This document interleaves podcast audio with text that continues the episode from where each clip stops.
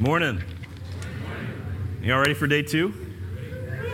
Okay. Um, I'm Moses Soyola. This is one of my favorite weekends of the year. I'm just so excited to be here. I've been waiting for this for about the past 18 months.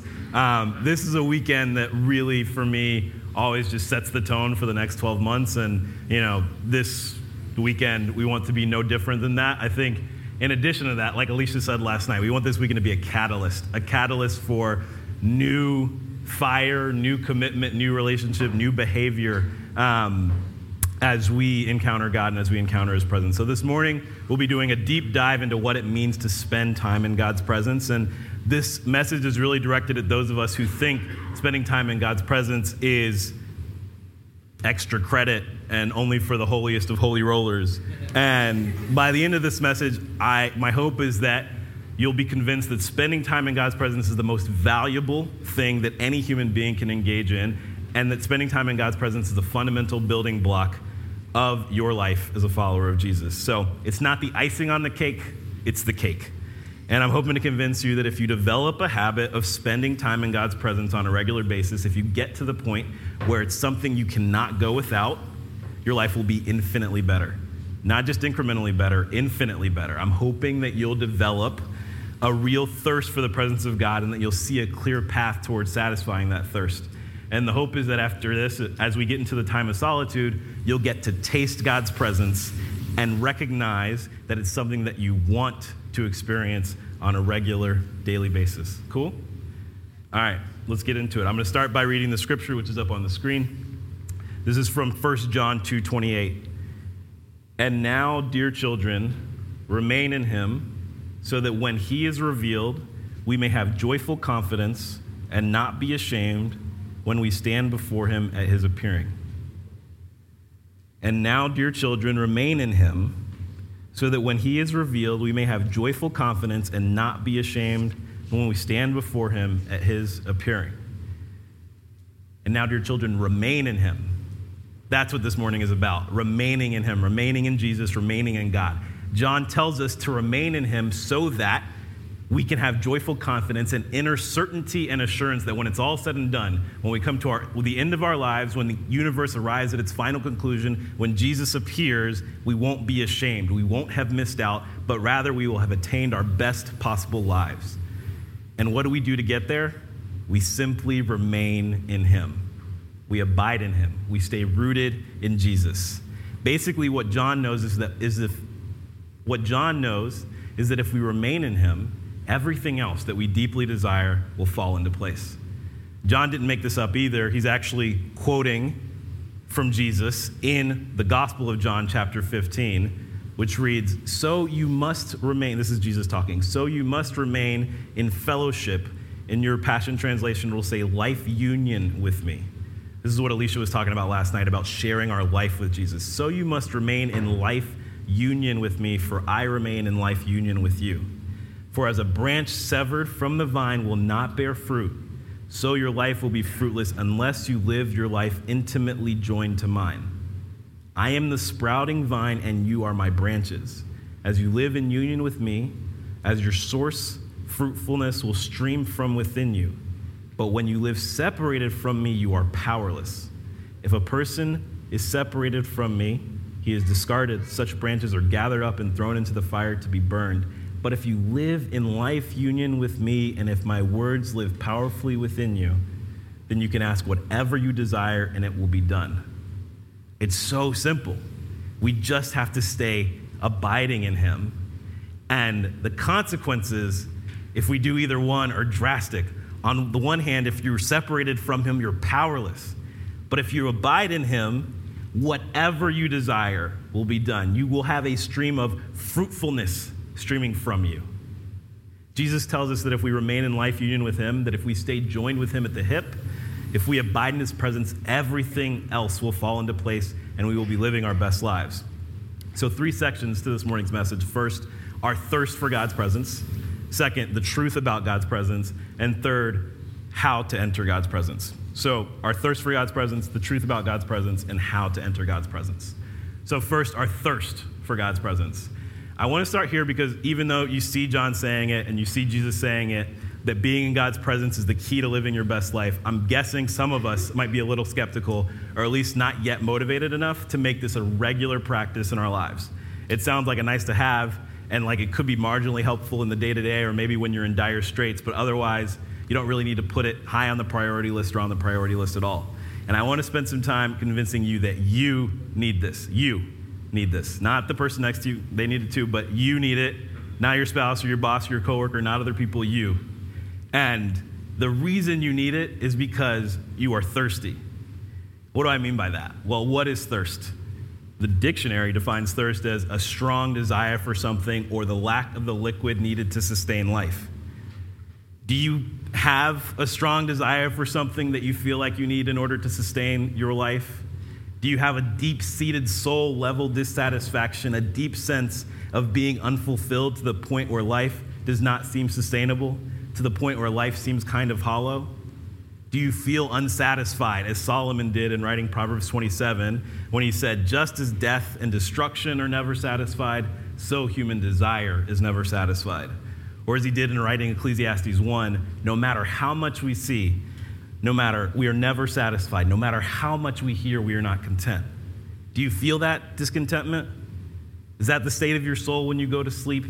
When you wake up in the morning as you go throughout your day? Unfulfilled, dissatisfied? thirsty? I'm guessing for some of us it is because that's the human condition, the default state of our souls, this thirstiness. And nothing has awakened us to this like the past two years.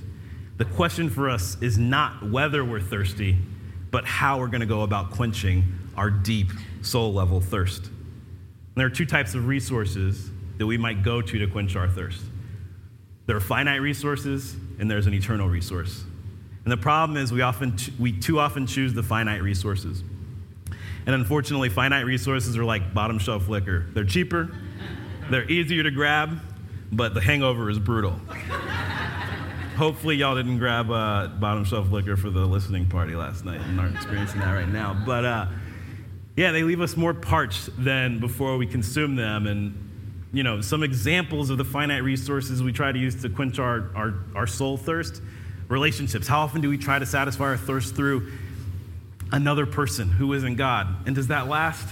And what about careers and achievement? How much are we trying to satisfy our deep soul level thirst through climbing the ladder in our careers, achieving the next promotion, closing the next big deal, landing the dream job, doing work that has impact? Does it work? Does it last? What about money and possessions? How much are we trying to satisfy that thirst through the size of our bank accounts, the designer goods we have, the luxuriousness of our homes, recreation. How much are we trying to satisfy our thirst with the next party or brunch or festival or travel excursion that we can put on the gram or the news? How much are we scratching that itch by trying to know what's going on in the world? Or politics, belonging to a particular party, being on the right side of whatever political issue arises the problem with all of these things isn't the things in and of themselves. The problem is that we look to them to satisfy our deepest soul level thirst, and they can't because they're finite resources. They run dry, they leave us wanting more and more and more. And if we end up trying to quench our thirst with them, we'll end up saying, like Solomon, it's all vanity, it's all meaningless, it's all a chasing after wind. But thankfully, there's an alternative to quenching our thirst with finite resources that leave us dissatisfied and wanting more. And that alternative is to quench our thirst with an eternal resource that never runs dry. There aren't too many to choose from, there's only one. It's God Himself. And listen to this. This is what Jesus says to the woman at the well in John 4. But if anyone drinks the living water I give them, they will never be thirsty again. If anyone drinks the living water I give them, they will never be thirsty again. For when you drink the water I give you, it becomes a gushing fountain, flooding you with endless life. I'm going to read it again. But if anyone drinks the living water I give them, they will never be thirsty again. For when you drink the water I give you, it becomes a gushing fountain, flooding you with endless life. Pause for a second there. If you drink this water, you'll never be thirsty again. If you drink this water, it floods you with endless life. Isn't that what we all want? To be flooded with endless life, to experience deep, soul level satisfaction that gushes out of us, overflows from us, God Himself is the only resource that can provide this. And when we see this, we realize that the human condition of being thirsty at the deepest soul level, it's not a bug, it's not an error in the programming, it's the fundamental feature. Because God created us, created us so that our deepest satisfaction can only be realized through relationship with Him, through being in His glorious presence. No one knew this better than David, who said in Psalm 16, Because of you, I know the path of life as I taste the fullness of joy in your presence. At your right side, I experience divine pleasures forevermore.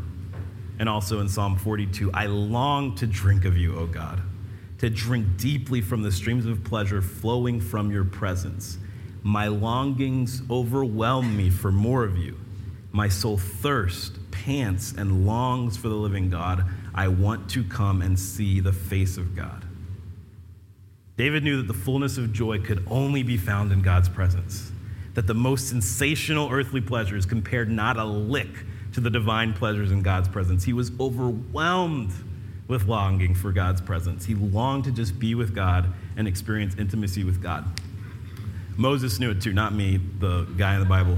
At some point after they escaped Egypt and crossed the Red Sea, the Israelites did something so terrible that God said, You know what? I'm going to send you guys to the promised land but I'm going to send you on your own, and I'm not going to go with you. God was essentially saying to Moses, You and these people can have all the earthly possessions you ever wanted, the land flowing with milk and honey, mansions you didn't build, gardens you didn't plant, all the luxurious comforts you ever wanted, all the success you've ever wanted, but I, your God, am not going to go with you.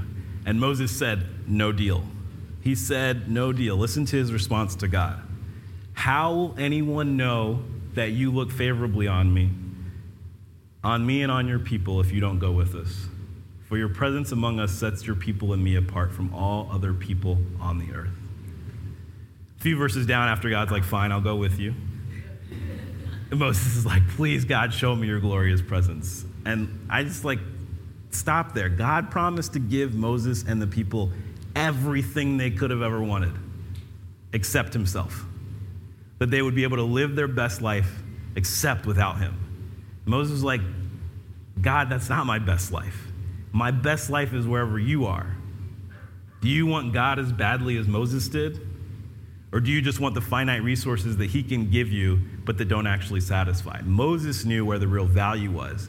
The real value and satisfaction was and is and always has been wherever God, the only eternal resource, is, not where the finite resources are. Because nothing satisfies our deep soul thirst like the presence of God. Moses knew it, David knew it, Jesus knew it. Do we know it? So, I hope now we're kind of salivating for God's presence. I hope that's the sensation we're experiencing. And, you know, knowing that only His presence can satisfy, it's now we're ready to move into the next section, which is understanding the truth about God's presence, because it's important to know what we're getting ourselves into when we get into His presence. So far, we've established that God's presence will satisfy us like nothing else can, but what is His presence actually like? What is the experience of being in God's presence actually?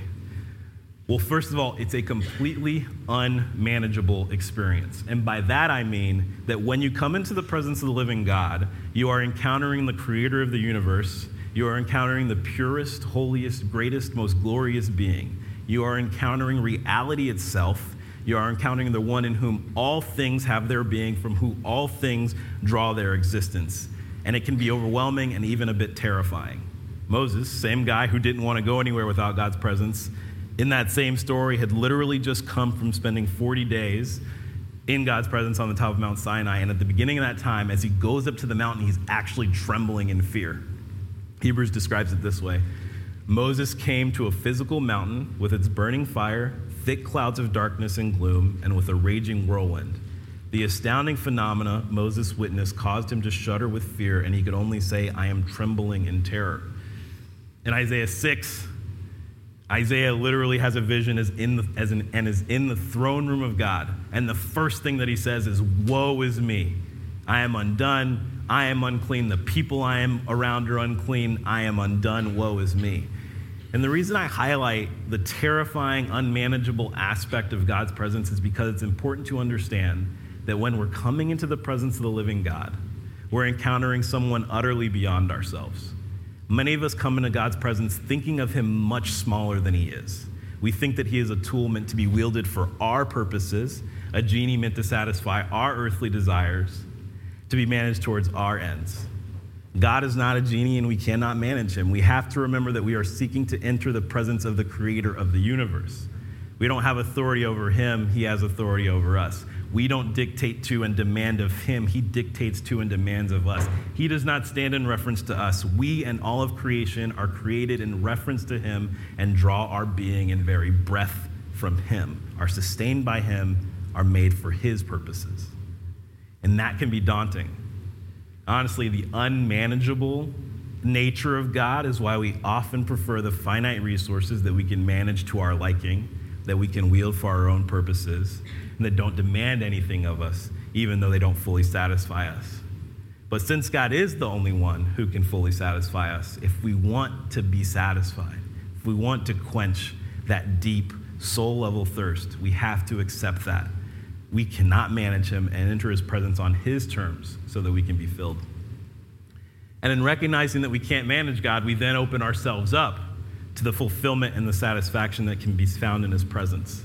And what are some of those tangible ways that he fulfills and satisfies us? Well, are you sad? Are you in a funk? Are you one of those people who's responding to everything these days? I'm just a little tired, but you know there's something more going on? The scriptures say, in his presence there is fullness of joy. Are you agitated, distressed, anxious, restless, just filled with angst? The scriptures say, in his presence there is peace that surpasses all understanding. Do you feel like you don't know how to navigate the world, that you're just not sure what you should be doing?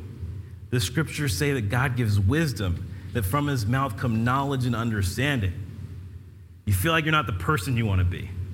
The scriptures say you can be transformed in his presence and have your mind renewed and prove what is a good and acceptable way to live.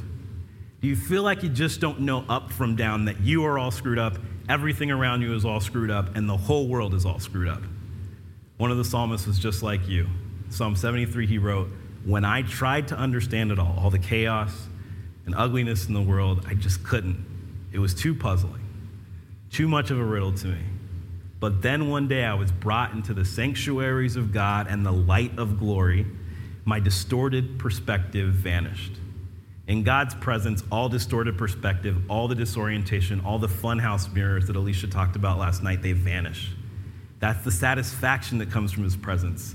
Lasting joy, true peace, real wisdom, transformed character, and rightly oriented perspective. And the only way to get all that in a way that truly lasts and doesn't fade away is to get into God's presence. So, we've established that we have a deep dissatisfaction that only God can satisfy, and that being in His presence is, only, is something, is not something we can manage, but it's incredibly fulfilling in all these ways. And hopefully, some of us are itching to get into that time of solitude now. Um, and that's great. But maybe some of us aren't, and maybe it's because you practically don't know how to get into God's presence. Maybe you don't actually, you're not even necessarily feeling that desire just yet. And I just want to acknowledge that and say, you know, don't be discouraged by your lack of desire, but also don't let that stop you from getting started. Um, so even if you don't have an immediate desire, try to get into God's presence anyway. And this last section is meant to help demystify the actual practical steps we might take to get into God's presence. So, first, I'll share a couple of requirements and then some practical tips. So, when we enter into God's presence, it's really important that we do so in the right posture. And I don't mean physical posture, I mean the posture of our hearts, minds, and souls. Jesus, in the same conversation where he tells the woman about living water that gushes into a fountain of endless life, says to her that God longs for sincere worshipers who worship him in spirit and in truth. Those two things must always characterize our approach when we enter into God's presence spirit and truth. First, we must enter into God's presence with the right spirit. And second, we must enter into God's presence with the truth. What is the right spirit? The right spirit is God's spirit that dwells in each of us who have trusted in Jesus. And according to the scriptures, the Spirit of God testifies that we are now children of God. So we enter into God's presence with the right spirit and according to our status as children, recognizing Him as our Father, our good Father who loves us, wants what's best for us, and will give us what's best for us. Second, we enter into God's presence with truth. We have to approach God according to what is true about Him, what's true about us, and what's true about the world around us. And where can we find that truth? Well, Jesus prays for his disciples. When he prays for his disciples, he says to the Father, Your word is truth. Make them holy by your truth. According to Jesus, the only complete and infallible source of truth is the Bible, from Genesis to Revelation in its entirety. Not the New York Times, not the latest self help book, not the Democrats, not the Republicans, not whatever you're following on Instagram. Honestly, not even your pastors' sermons and messages about the Bible, but the Bible itself is the only source of truth. And so, if we want to enter God's presence in a spirit of truth, we have to enter it with, the, with His word as our guide. Okay, so now for the practical tips. So, I'll caveat all this by saying this is what I do. Um, these are things that have worked for me, and they may not work for you. Uh, some may, some may not. You might have to adjust over time. They might work for you in some seasons, and, and other seasons they might not. And the idea is like this is just a starting point none of this is gospel. None of this is, you know, don't, don't treat it legalistically. Don't, uh, yeah. Some of these are aspirational, so don't worry if, if you're not, you know, following this to a T. This is literally just what I do. So, um, like I said, the most important thing is to start. I, I like to think of there being sort of uh, two practical components to getting into the presence of God. One is timing, and then two is the tools and, and phases of the time I spend with God. So, first on timing. You know, there are some people who tell you that the only appropriate time to spend with God is first thing in the morning, right when you wake up. I'm not one of those people who will tell you that. Um, I believe the best time to spend with God is the time when you're most alert and will be most engaged. And that's because God just deserves your best hours. So, you know, there are some of you who your best hours might be first thing in the morning or they might be just before you go to bed, but that's super, super rare. For many of us, our best, most alert hours are sometime in the mid morning or in the early afternoon. Or if you're a person who works out, maybe you're most alert right after that. And so, if you can manage it, I would suggest trying to block out time at your during those like high alert segments of the day. The amount of time is also important. I I tend to try to guide myself toward 45 minutes um, for a few reasons. One, it's a big enough block of time that you really have to be intentional about carving it out.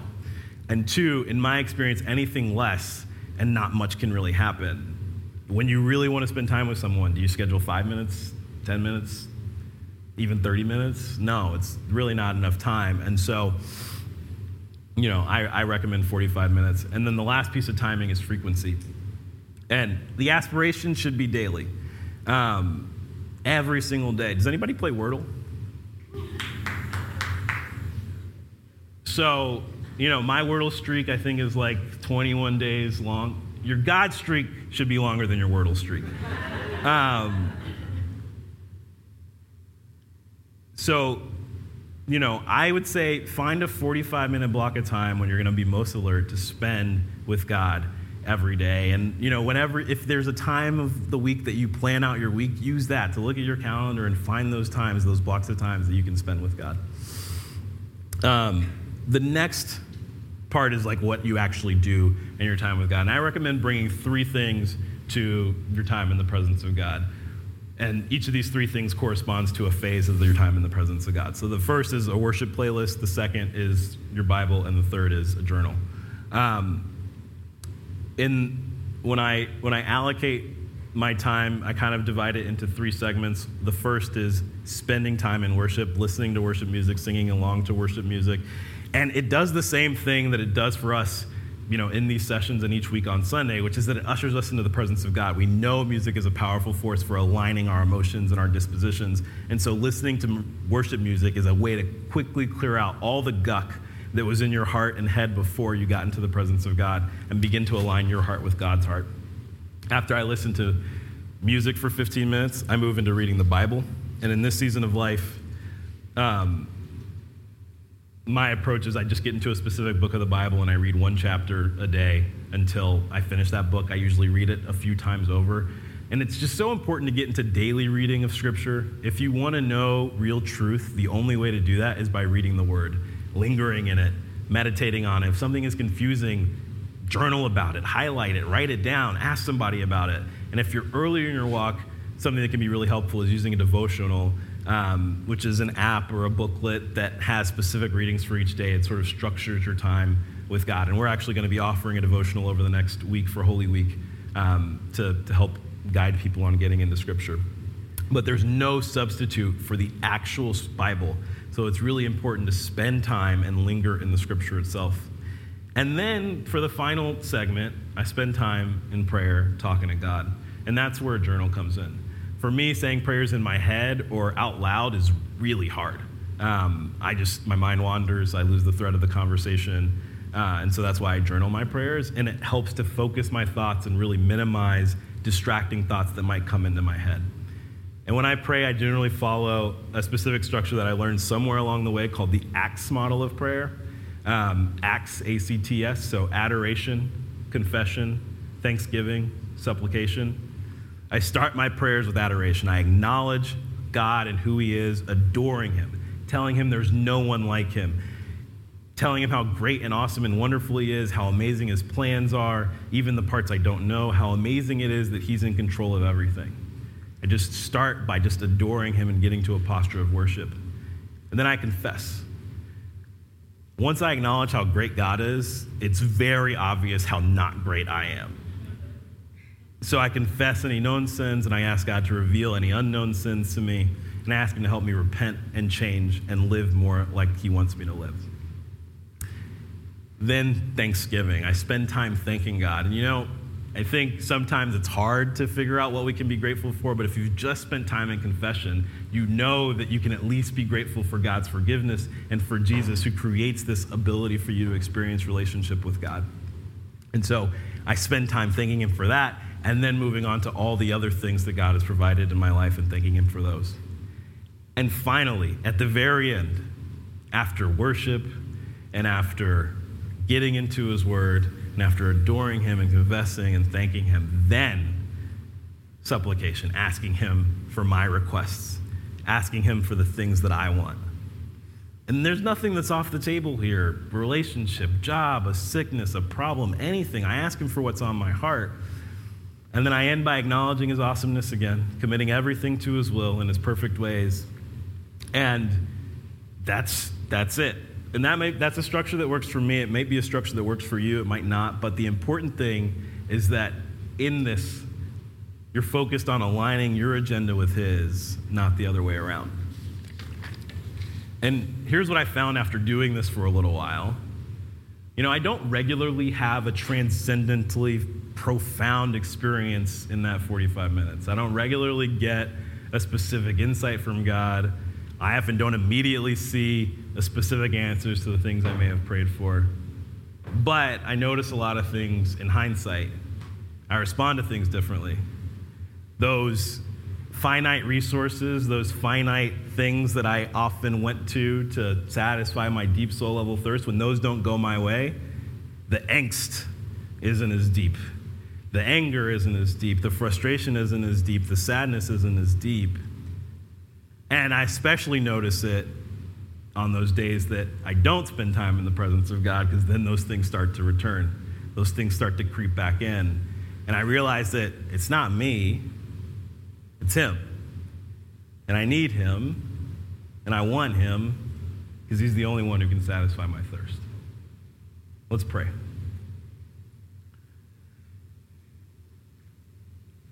Father, you're just so good. You're so good to create us to need you and then to just provide yourself so abundantly to us. You're a good father. And I just pray that you ignite desire in us. You cultivate fire in us to just want you. To know that only you can satisfy us, only you can give us what we need at our deepest level. God, encounter people today. Encounter us today as we move into a time of looking to experience you, of being in your presence. Encounter people. Show people who you are. Show us who you are. So that we recognize not only that we need you, but that we just want more and more of you. Thank you, Lord. In Jesus' name, amen. Um, so we're going to move into the time of solitude now.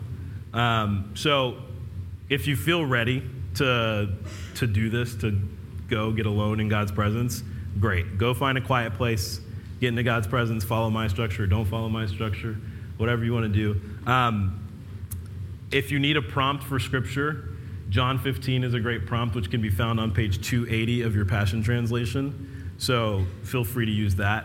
And then if you're someone who's still a little bit intimidated by all this, doesn't feel like you're comfortable getting into God's presence on your own by yourself, hang out in this room. Marcy and I are going to hang out here and we'll help facilitate um, getting into God's presence here. And what, Godfrey? And the youth should go with Godfrey. Cool? Is, is, is that it? Am I done? I don't know.